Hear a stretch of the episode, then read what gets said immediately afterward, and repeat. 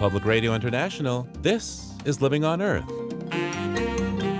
I'm Steve Curwood, planning for a wetter future in Boston thanks to global warming. What really is troubling is towards the end of the century where we could see anywhere from four to seven feet or as much as 10 feet of sea level rise. You know, that's the maximum estimate, assuming all possible things go wrong at the same time, but still, that's a lot of, of water. What to expect with climate change and how to adjust. Also, backers say the push for pipelines is a bid for dominance by North American fossil fuel companies. I view us as a North American energy bloc that rivals, if not exceeds, the global market potential of OPEC. And that's where the Dakota Access Pipeline comes in. And that infrastructure has to, of course, involve moving oil to the coasts and having export terminals and all of that. Those stories and more this week on Living on Earth. Stick around. From PRI and the Jennifer and Ted Stanley studios at the University of Massachusetts Boston, this is Living on Earth. I'm Steve Curwood. And we're in our front yard, or maybe our backyard, because here at the University of Massachusetts, where we are in Boston, we are on Boston Harbor. And uh, joining us right now is UMass Boston professor Ellen Douglas. She's a hydrologist who's been studying what could happen to the city of Boston as climate change advances. Welcome to Living on Earth. Thanks, happy to be here. First, tell me what inspired local leaders to form the team that's called Climate Ready Boston? Well, it's been a long time in coming. The city has been working on climate change, adaptation, and mitigation for a while. But in 2012, when Sandy really devastated New York City, it made a lot of people in Boston realize that we dodged the bullet and that we needed to make sure that we're prepared for the event of something like that to happen here. So you have a good sized team, what, 20 of you who are working on this project at various institutions. Talk to me about the disciplines that they bring to the table. Yeah, we had quite a variety. It was really, really quite exciting and very educational too. You know, to work with all these people. We had oceanographers, we had climatologists, we had meteorologists, we had hydrologists, we had engineers, oh, atmospheric scientists, climate scientists, economists. We had people working in consulting firms. We had people from Harvard and Northeastern and Boston University, all the local universities. So the list is almost endless. because I guess this touches every part of society then. It does. It? it? does. It's not even just the physical sciences, it's the social sciences and the economics as well. So here we are uh, on the edge of the harbor in Boston. Now, I'm told that the campus itself is almost 20 feet above sea level, the main buildings. Yeah. But of course, we're down on a walkway by the boats where, uh, when the tide is up, it's just going to be six feet away from us. Okay, Ellen, you can tell us. what would happen if Sandy had come here to Boston? What, what would it be like for us here out at this campus in Harbor? Well, while we were standing on the harbor walk, we probably would have gotten our feet wet. Uh, campus itself, as it exists right now, amazingly, is above even the highest of the scenarios that we looked at as far as water levels. However, you wouldn't be able to get on or off campus because all of Harbor Point area and Morrissey Boulevard entrance would be completely submerged. So it would be kind of like an island at that point. so let's get out of our backyard. Talk to me about the bad news here. How much sea level rise is projected in Boston in the coming decades? What are we looking at for the city as a whole? Well, to about mid-century, we could be looking at anywhere from, you know, six inches, eight inches, up to a foot or so. What really is troubling is towards the end of the century where we could see anywhere from four to seven feet or as much as 10 feet of sea level rise. You know, that's the maximum estimate, assuming all possible things go wrong at the same time. But still, you know, that's, that's a lot of, of water.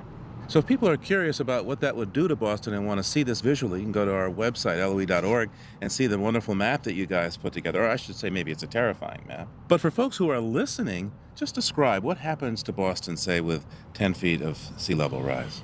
10 feet of sea level rise, you end up with South Boston flooded, the financial district flooded, and the Charles River Dam can be overtopped or short circuited so that water gets back behind it into Back Bay and Cambridge. So, a very large part of the city that's not used to getting wet would be wet. And I imagine as a hydrologist, you've looked at other places that have dealt with this. I'm thinking, of course, of Holland. I'm thinking of the part of the Netherlands. It's well, it's underwater already, yep. and other places in the world. Yeah, well, actually, as part of the Climate Ready Boston, interestingly enough, they sent a contingent of people from Boston to the Netherlands, to Denmark, to those communities who have been dealing with this kind of issue for centuries to get some ideas and some suggestions and advice. Now, there's more to climate change than just rising sea level, of course. Mm-hmm. We're recording this just as summer is really starting to heat up. And in your report, you say the summers are already getting hotter Mm-hmm. here in Boston.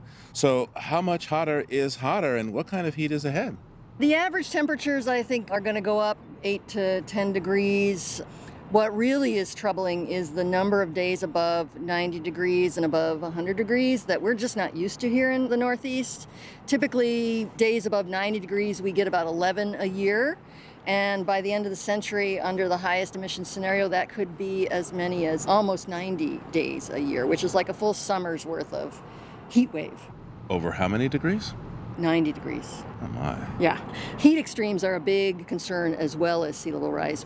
Yeah, I was going to say, people die when it gets that Yes, hot. I mean, in yes. Chicago, for example, in a heat wave not so long ago, a number of people died. Yeah, and it's not even just the number of days, but it's the number of consecutive days. So after about three to five days, you know, cooling systems actually, they just can't keep extracting the heat. And so a lot of air conditioning systems begin to not work as well and as efficiently. And it's a real concern health wise when you're looking at that kind of temperature.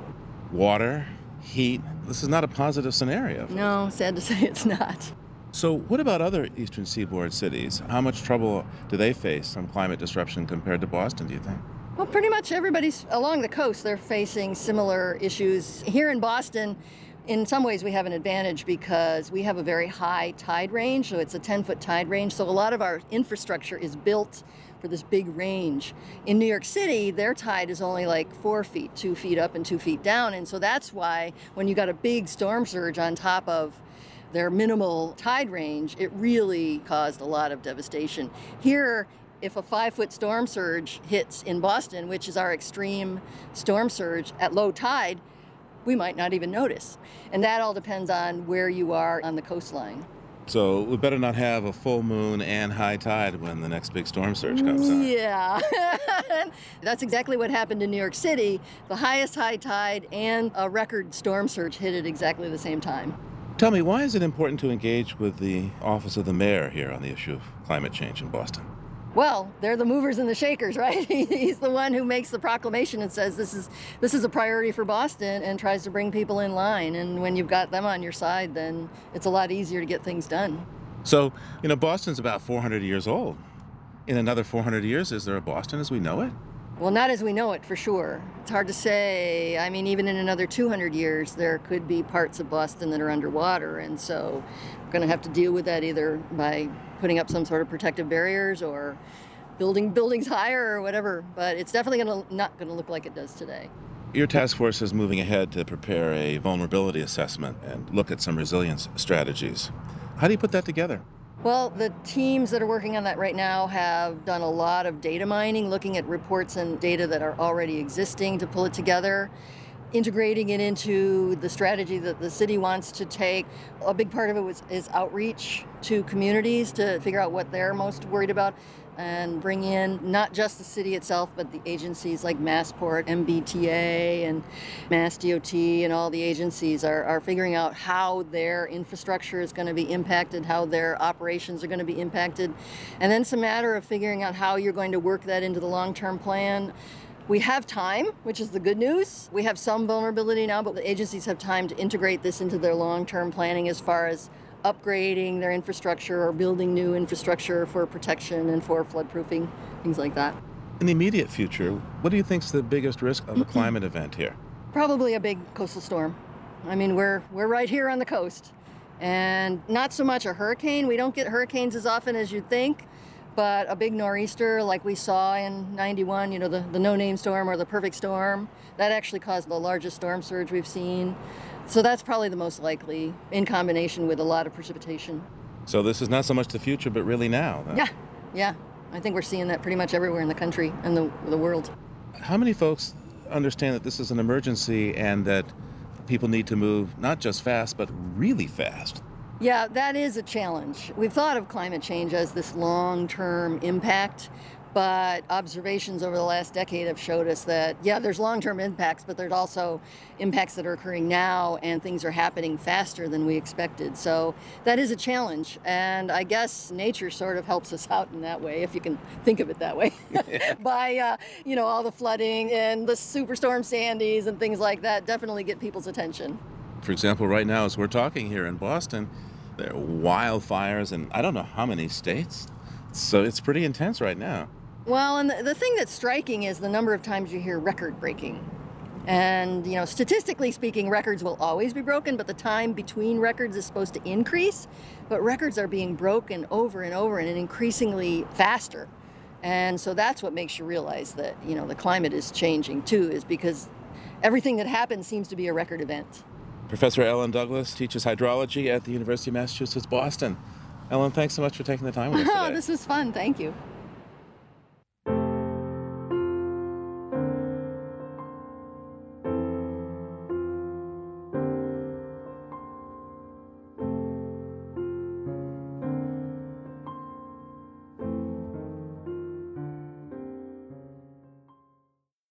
If you like what you hear on Living on Earth, please join us with a gift of $5 or more. Just go to loe.org and click on Donate at the top of the page. And thank you.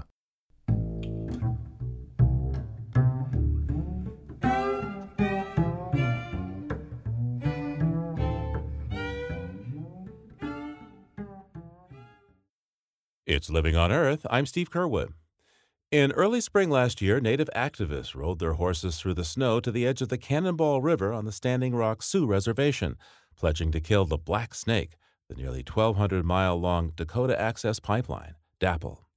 Well, that fight was lost, as in May, thousands of barrels of fracked crude oil began flowing through that pipeline, heading to a terminal in Illinois and then down toward the U.S. Gulf Coast. But Native and climate change activists say the struggle against DAPL was just one battle in a much longer war, with a dozen more standing rocks on multiple front lines across America as companies race to lay pipelines as quickly as possible. Campaigners warn the U.S. is becoming a petrostate. U.S. climate commitments, they say, and the very health of the planet are at stake. Living on Earth contributor Sandy Tolan spent months investigating the new oil wars. Here's his report you're on that property, you will be arrested. For 10 months, thousands of overwhelmingly peaceful protesters stood on the front lines at Standing Rock.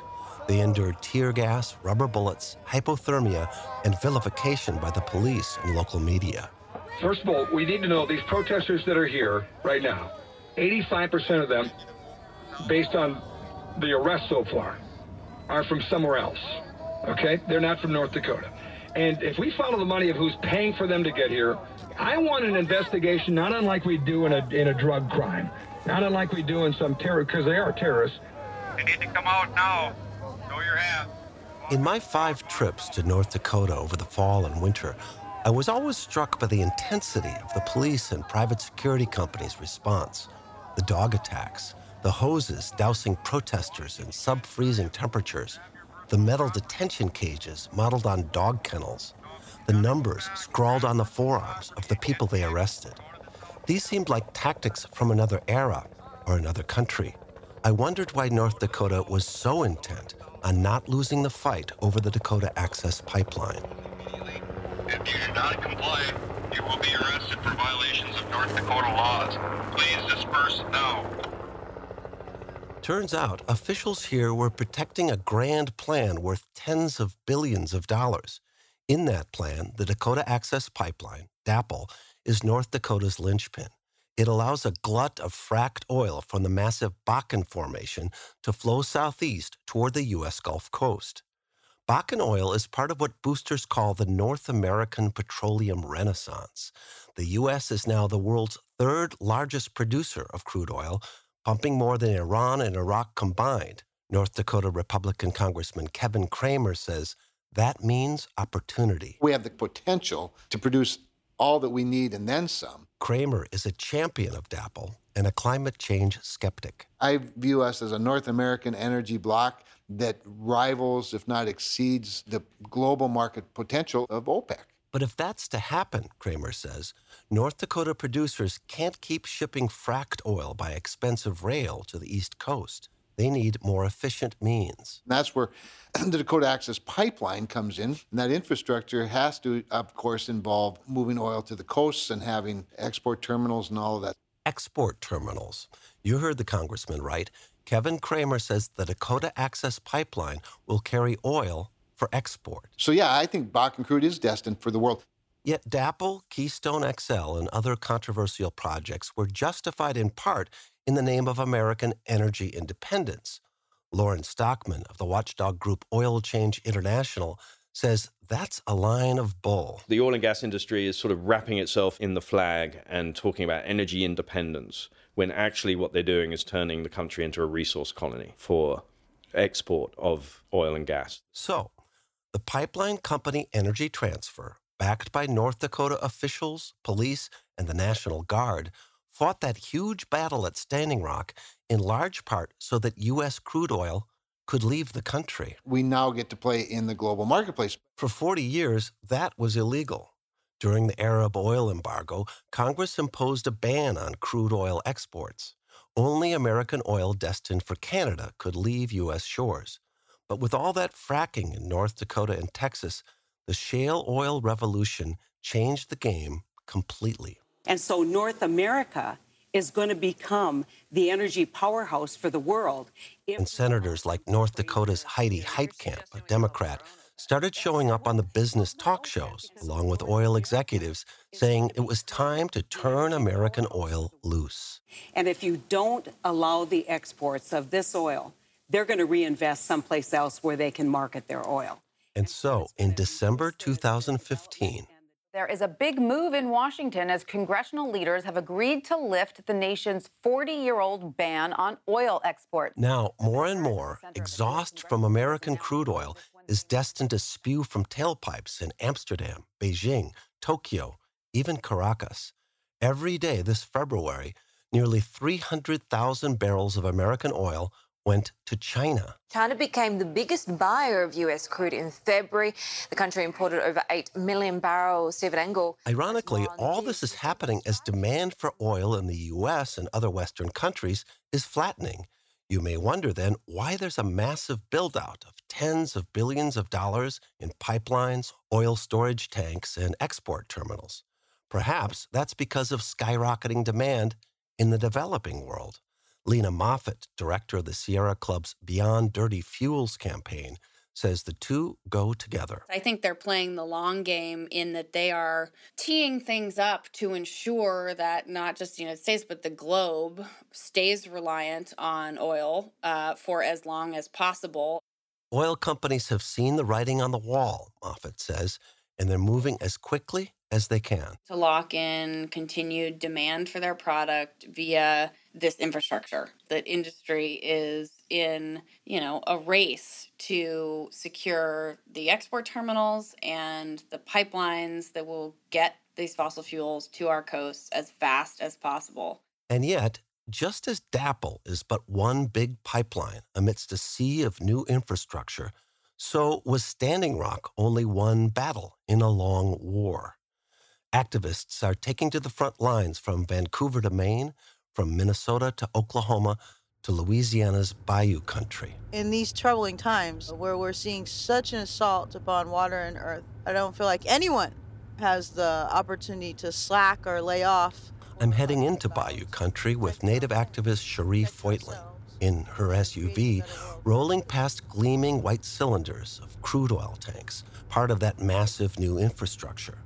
Foytlin is raising six kids in a small town 150 miles west of New Orleans. But as state director of the Bold Alliance, she's spending a lot of time on the road these days fighting pipelines, especially the proposed Bayou Bridge. This is like the continuation of assault against our communities. We have so many pipelines in our state and so many accidents and so many leaks. The Bayou Bridge would be built by Phillips 66, Sunoco, and Energy Transfer, which is the same corporation who had committed human rights violations in Standing Rock in North Dakota. Their plan is to put in a pipeline that runs from Lake Charles to St. James across 11 parishes, including my own parish where I live, and uh, 700 bodies of water right down there in uh, South Louisiana in the wetlands.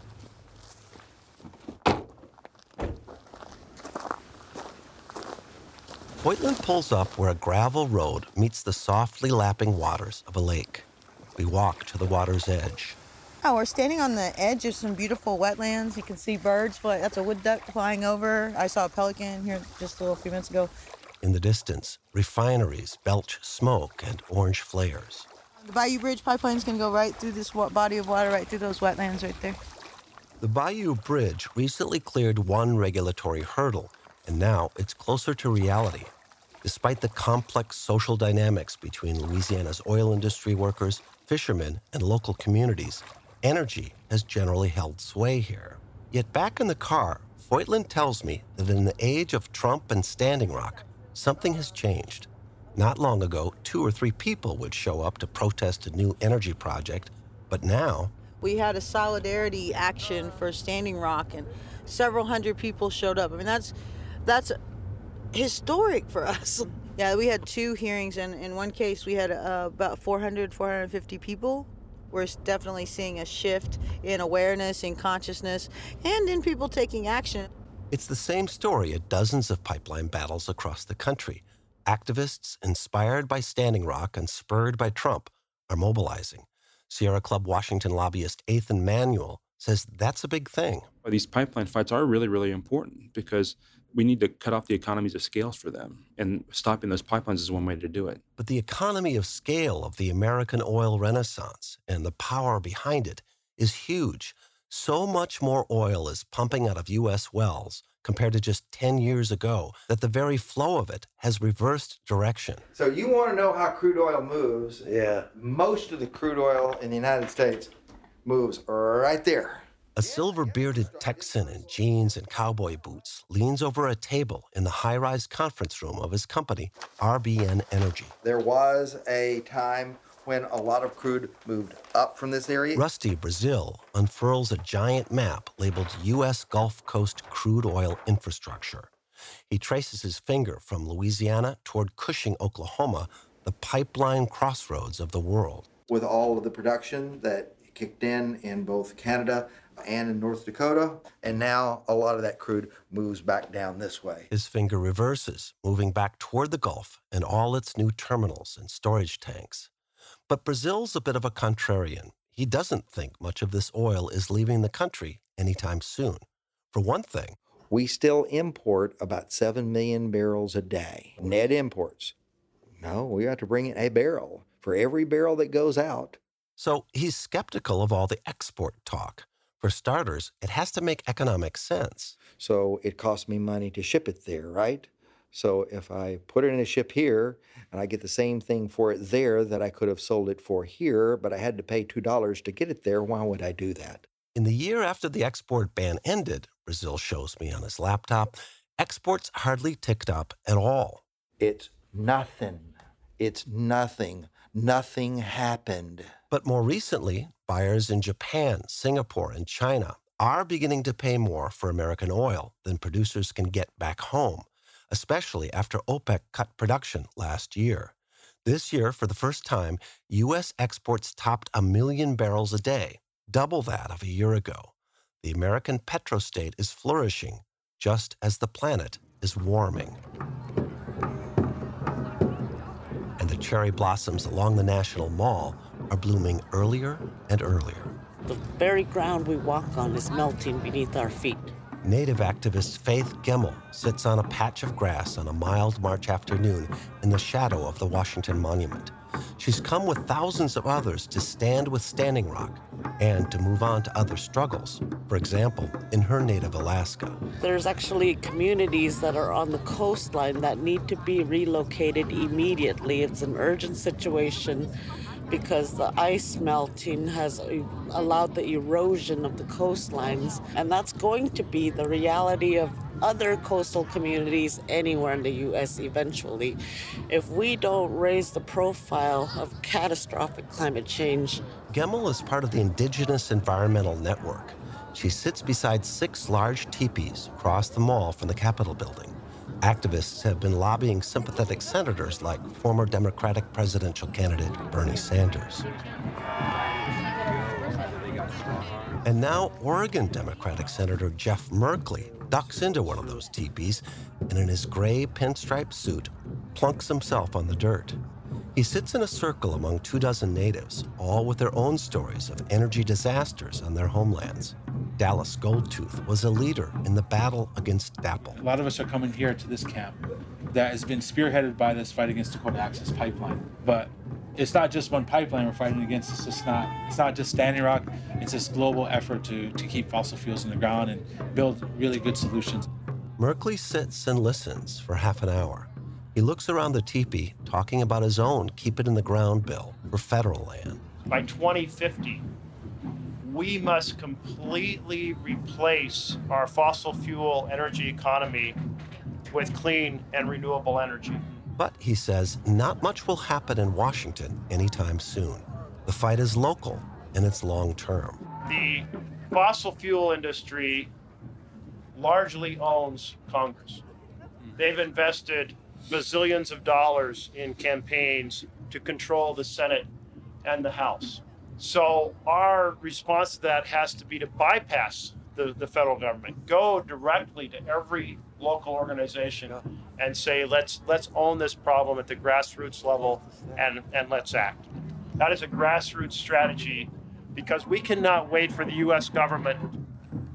Outside the teepee, I see a young Navajo woman I'd met at Standing Rock. Vanessa Dundon, who goes by Susie, was badly injured during the clashes with police when she was shot in the eye by a tear gas canister.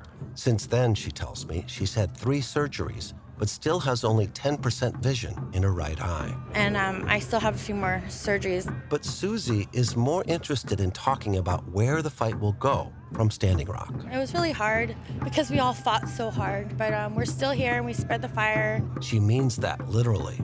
Embers from the sacred fire in Standing Rock are being carried to other pipeline battles across the country where they light up new struggles. I've been to a few pipelines since I've seen you. I went to Texas, I went to the Pilgrim Pipeline up in um, New Jersey, and the one in Iowa just started. I want to go check them out too before I head back to Florida, where I've been to two of their camps there. Um, I'm planning on going to Oklahoma. They're going to light their fire next week.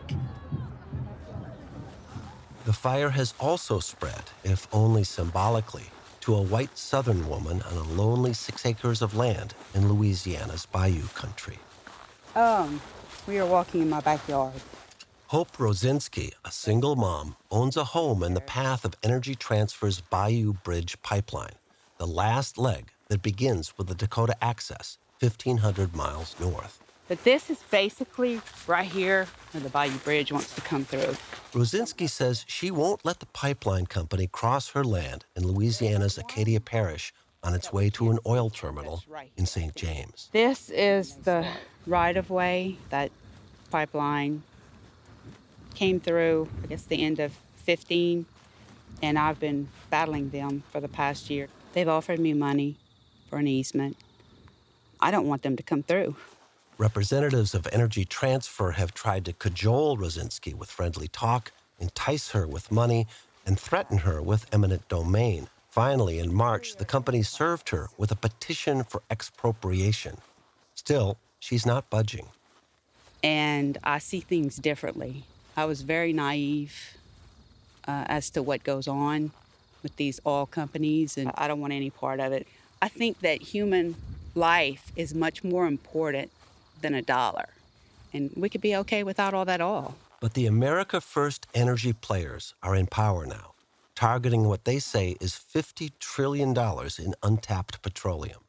And so all that oil will flow through all those pipelines toward all those export terminals, no matter how hot the planet gets. Unless, of course, activists like Hope Rosinski can find ways to stop them. I'm just waiting hoping and praying that we win. It's time. For Living on Earth, this is Sandy Tolan.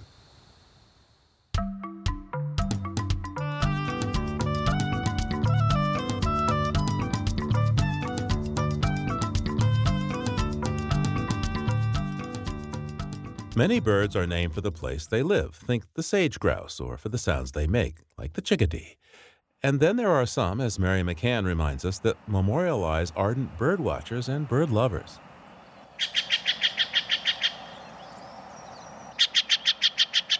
This loud, raucous call belongs to a common jay of the western states, the Steller's jay.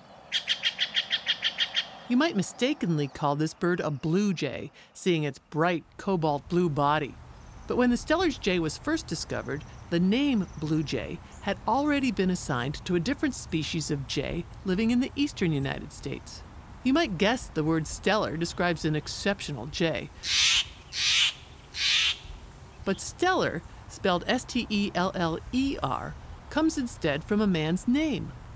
It was back in July of 1741 that George Wilhelm Steller, the first European to set foot on land later known as Alaska, first sighted this jay. Steller was a German naturalist on the St. Peter, a Russian ship exploring the Bering Sea. Shortly after finding and describing this jay, Steller was shipwrecked on Bering Island for over a year. After enduring a harsh winter and rebuilding their boat, the few survivors, including Steller, returned to Russia. Steller wrote a book about the creatures that lived on the island. Many were later named for this adventurous and feisty German, among them the Steller's sea eagle and the Steller's eider. I'm Mary McCann. And for photos, soar on over to our website, loe.org. Your comments on our program are always welcome. Call our listener line anytime at 800 218 9988. That's 800 218 9988. Our email address is comments at loe.org. That's comments at loe.org. And visit our webpage at loe.org.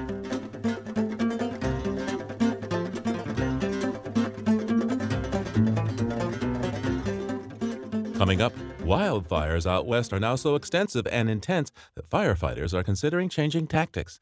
That's ahead here on Living on Earth. Stay tuned. Support for Living on Earth comes from the Gordon and Betty Moore Foundation and from a friend of Sailors for the Sea, working with boaters to restore ocean health. It's Living on Earth. I'm Steve Curwood. For much of the year, wildfires rip across the western United States, stretching through Canada and as far north as the forests of Alaska.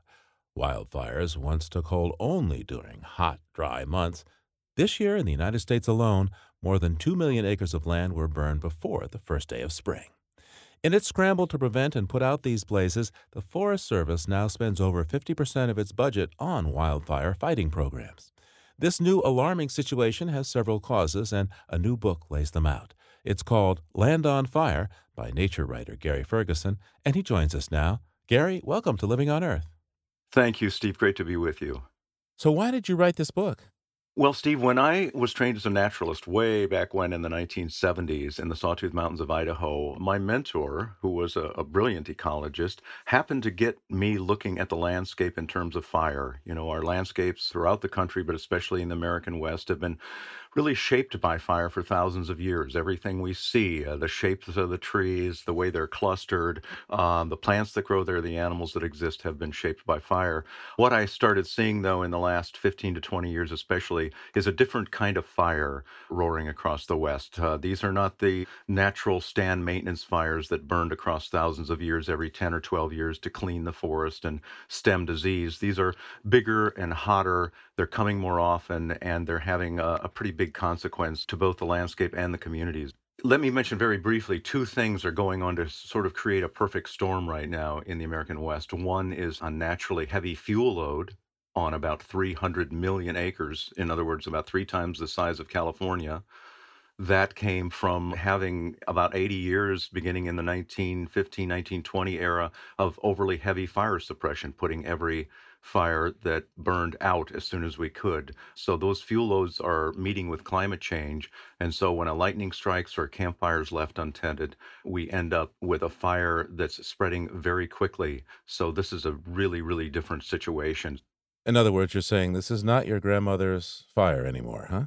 You are so right. It is not your grandmother's fire. Yes, that's true. In fact, in the last 15 years, Steve, we've had so called mega fires, which are gigantic fire events of 100,000 acres or more. We've had a dozen of those events in 12 of the last 15 years. So that's a profound difference as far as what was going on in the uh, late 20th century. Now, right at the beginning of your book, Gary, you illustrate the sheer size and impact of a wildfire that really gets going and just blazes through one of America's western forests. Please paint a picture for us now of how a forest fire escalates from those few embers to a huge wildfire and then back to ash. Well, typically there is an ignition source that's not as big as trees. And, and what I'm talking about are grasses. Many of the fires that are burning right now in California started as as grass fires, either as grass understory in a forest or at the edge of the forest, and then it moves into the trees.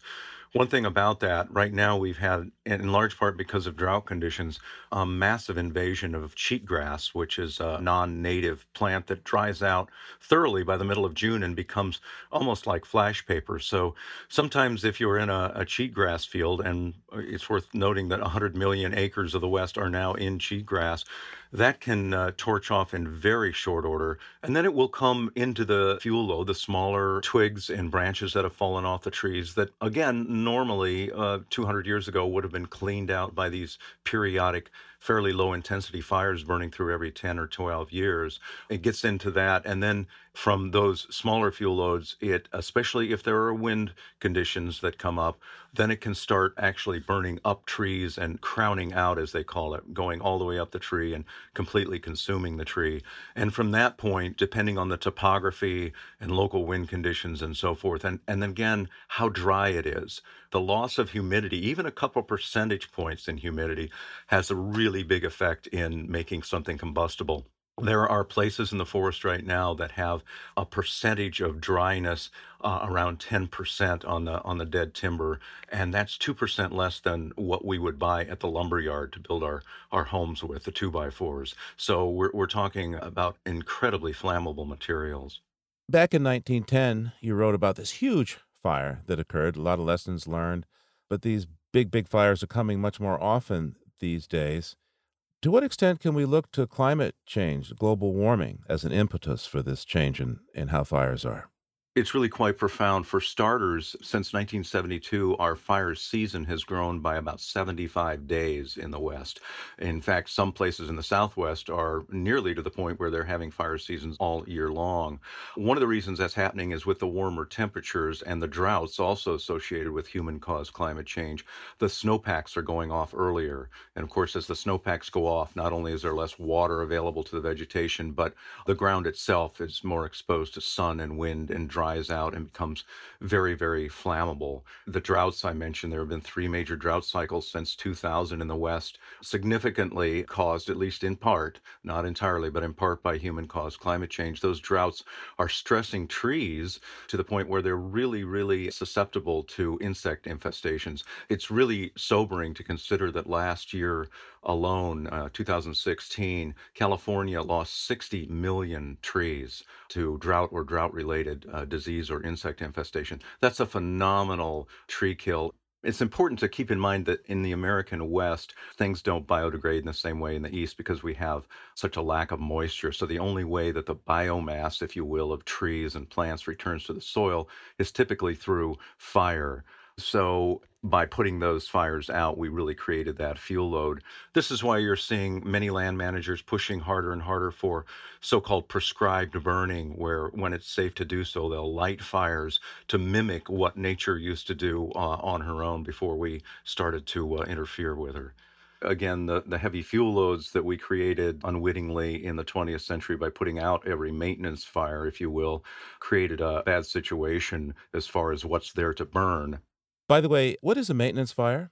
A maintenance fire, and, and the actual full term is called by ecologists stand maintenance fire. It really refers to a natural burn that was a part of the Western landscape for, for thousands of years that would touch off 8, 10, or 12 years or so, uh, usually by lightning, and it would burn at a fairly low intensity. So we're talking six to eight foot high flames, 1200 degree temperatures. Now, if you compare that to a megafire, we might have 150 foot flames, 2000, 2200 degree temperatures. But these stand maintenance fires would come through and clean up those smaller trees that had fallen and branches that had fallen, clean up the dry grass, stem the uh, invasions, and then they would be gone, and we would be left with a healthier forest. Yes, you read about the uh, the pine bark beetle and other critters that go in and kill trees, and um, I believe at one point in your book you say that these insect infestations, which are accelerated by drought, have become even more important than lightning strikes that typically would set off uh, forest fires. Well, it, it's interesting. The pine bark beetle, especially, used to be you know, it's been with the uh, western forest for a very, very long time. But it used to be that winter temperatures were cold enough to limit the spread of the pine bark beetle to, to kill off the populations. Now that's not the case anymore. In fact, not only are they not being killed off, but they've uh, managed to double their reproduction rate in a given summer. So this creates a lot more insects.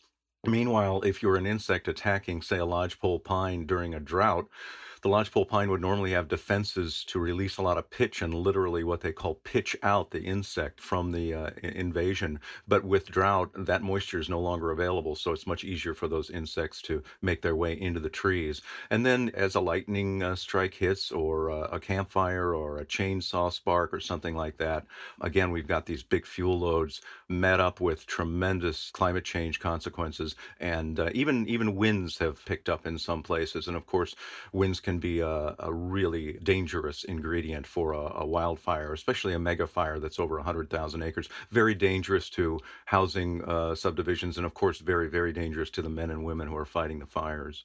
So let me add these factors up that you present in your book, Gary. So there is more fuel because of fire suppression that's available in many of these forests, A. B, with things getting warmer in the climate, uh, the bugs uh, that attack trees aren't getting killed as much in the wintertime, so they can kill trees. And of course, a dead or nearly dead dry tree is much more susceptible to fire. And then you say that the trees themselves, because of the drought, their typical defenses aren't working all that great. And overall, it's a bit warmer. Sounds like it's a perfect storm, or should I say, a perfect firestorm. Yes, it, it really is, Steve, a perfect firestorm. That's a great term for it. And one other thing to add into the mix, as if we didn't already have enough, and that's the fact that in areas in the United States that are often referred to as wildland urban interface. And what this means, it's a complicated title that just means housing developments and businesses that come up against large slices of natural vegetation. And it's it's really quite amazing. 60% of the homes that have been built in the United States since 2006 have been in this wildland urban interface. And some 200 million acres right now are considered at high fire risk. That's where the development is going. And unfortunately, unfortunately, too often we're doing developments in a way that just are not so called fire wise. Hey, Gary, how many people here in the United States live in what you call this wildland urban uh, interface in the West there? Well, amazingly, it's just about a third of the population of the country, over 100 million people living in the wildland urban interface. Again, a significant portion of that interface is already mapped as high fire danger. About 70,000 communities, uh, Steve, we could think of it in those terms as well. And of those 70,000, it's worth mentioning that only 3% so far have done steps, and they're relatively simple steps, and they're very effective to not fireproof, but to leave their communities more fire resistant. So, talk me through what people living in this high risk area of, of wildfire there in the West, this uh, wildland urban interface. What are the steps that individuals should take? And then what are things that communities should do in light of the reality of the changing fire regime? Well, there are some wonderful uh, efforts going on right now in, in Colorado, groups coming together in neighborhoods forming what are called saws and slaws. And so they basically have a, a local firefighter or a Forest Service official come and help them with thinning the forest around the subdivision so that they can um, have less of a, a chance of, uh, of fire raging into their housing development. And the slaws part is after they're done cutting the trees, they have a picnic with beer and coleslaw and, and whatever. And it has been a way to bring uh, communities together. As far as individual homes, very simple things taking a five foot perimeter around your house and covering it with non flammable material, putting screen mesh over attic vents, going around and giving the firefighters basically a 40 to 50 foot defensible perimeter, it's called, by cutting errant bushes and smaller trees away. And just by doing that, if, if this may seem like it wouldn't make a lot of difference, but to give you an example, uh, in the Black Forest fire a few years ago in Colorado Springs, one subdivision that had done these sorts of things experienced a home loss of four homes out of 69. Right next door, there was another subdivision that hadn't done anything. They lost 61 homes out of 67. So it really, really can make a difference, a very big difference. So this business of fighting fires, protecting lives and, and homes and such, is expensive. How expensive is it, and how is the federal government, which I gather does most of the firefighting in the West, how is the federal government doing in terms of managing the economic impact of all of this? Well, it's it's been devastating, especially to the Forest Service. Forest Service can, in some years, spend between seventy and ninety percent of their budget on fighting fires. That means nothing else for fire prevention or you know fire uh, thinning and uh, other forest treatments. It's a price tag of about three billion dollars a year in a hardy fire season, and that's what we're getting more of than not these days what we have right now is the Forest Service and the taxpayers, of course, who fund them, spending um, all of that money to fight fires in developments that shouldn't have been developed the way they were. And so at some point, besides offering county commissioners incentives for doing it right, there are some people talking about we need to also perhaps give them some of the burden of uh, the cost of, of, suppressing fires, especially in developments that were simply not designed uh, properly, knowing what we know now. And uh, Gary, at one point in your book, you write that this situation may turn around, but unlikely in our lifetimes, that uh, we are entering a new normal. We're already in it. It's probably going to get worse before it gets better. So, what can you say to encourage folks about this problem? Where's the bright side of this? Well, one thing I would love to see happen that's very practical there's a bill in the House of Representatives, uh, House Bill 167, that's been sitting uh, there for two and a half years that would give the Forest Service access to emergency funds in high fire years, much like FEMA steps in after a hurricane or a tornado or a flood. Right now, the Forest Service only has its own budget to spend, and sometimes it's inadequate. And it again cuts them off from that process of educating and going out and helping people thin the woods, do prescribed burns to make these forests less flammable, less likely to burst into a mega fire in the years to come. We also, quite frankly, really need to um, take climate change very seriously and start embracing alternative technologies, look at our carbon footprint, endorse regenerative agriculture that holds crops in the grounds that become carbon sequestration. These are all very important things. We've got the smarts, we've got all we need uh, to know to actually do these things. We just simply have to have the heart and the will at this point. And I think as fires continue to rage in a bigger and bolder fashion, um, they will continue to knock on our door trying to get our attention to uh, to take all of this very seriously. Gary Ferguson's best-selling nature writer and author of the new book Land on Fire: The New Reality of Wildfire in the West. Gary, thanks so much for taking the time with me today. It's been a pleasure. Thank you, Steve.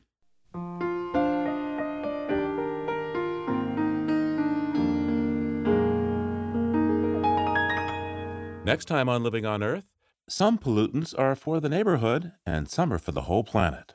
We're a connected atmosphere, right? What happens in one part of the world impacts other parts of the world. So we're all united in one atmosphere. A world of dirty air and possible health problems. That's next time on Living on Earth.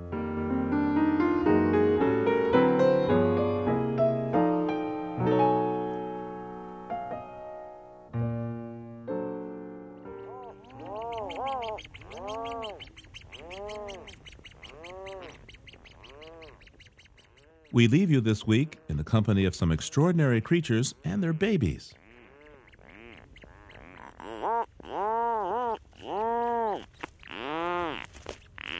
These are several rhinoceros auklets with their chicks, recorded at Protection Island National Wildlife Refuge in the Strait of Juan de Fuca off the Pacific coast.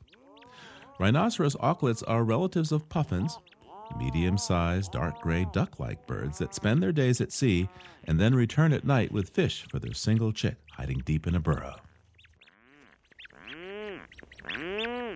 Jeff Rice recorded these birds in the middle of a July night with support from the Acoustic Atlas at Montana State University.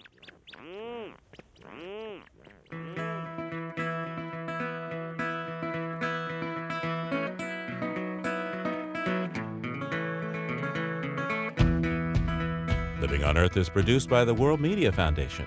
Our crew includes Naomi Arenberg, Bobby Bascomb, Savannah Christensen, Jenni Doering, Matt Hoisch, Noble Ingram, Jamie Kaiser, Don Lyman, Liz Malloy, Olivia Reardon, Helen Palmer, Rebecca Redelmeier, Adelaide Chen, and Jolanda Omari.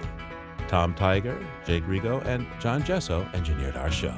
Special thanks this week to Caitlin Plummer and Rebecca Gibeon and Reveal from the Center for Investigative Reporting. Allison Lirish Dean composed our themes. You can hear us anytime at LOE.org and like us please on our Facebook page, PRI's Living on Earth, and we tweet from at Living on Earth. I'm Steve Curwood. Thanks for listening. Funding for Living on Earth comes from you, our listeners, and from the University of Massachusetts Boston, in association with its School for the Environment, developing the next generation of environmental leaders and from the Grantham Foundation for the Protection of the Environment, supporting strategic communications and collaboration in solving the world's most pressing environmental problems. Support also comes from the Energy Foundation, serving the public interest by helping to build a strong, clean energy economy. From Gilman Ordway and from Solar City, America's solar power provider. Solar City is dedicated to revolutionizing the way energy is delivered by giving customers a renewable alternative to fossil fuels. Information at 888 997 1703. That's 888 997 1703. PRI, Public Radio International.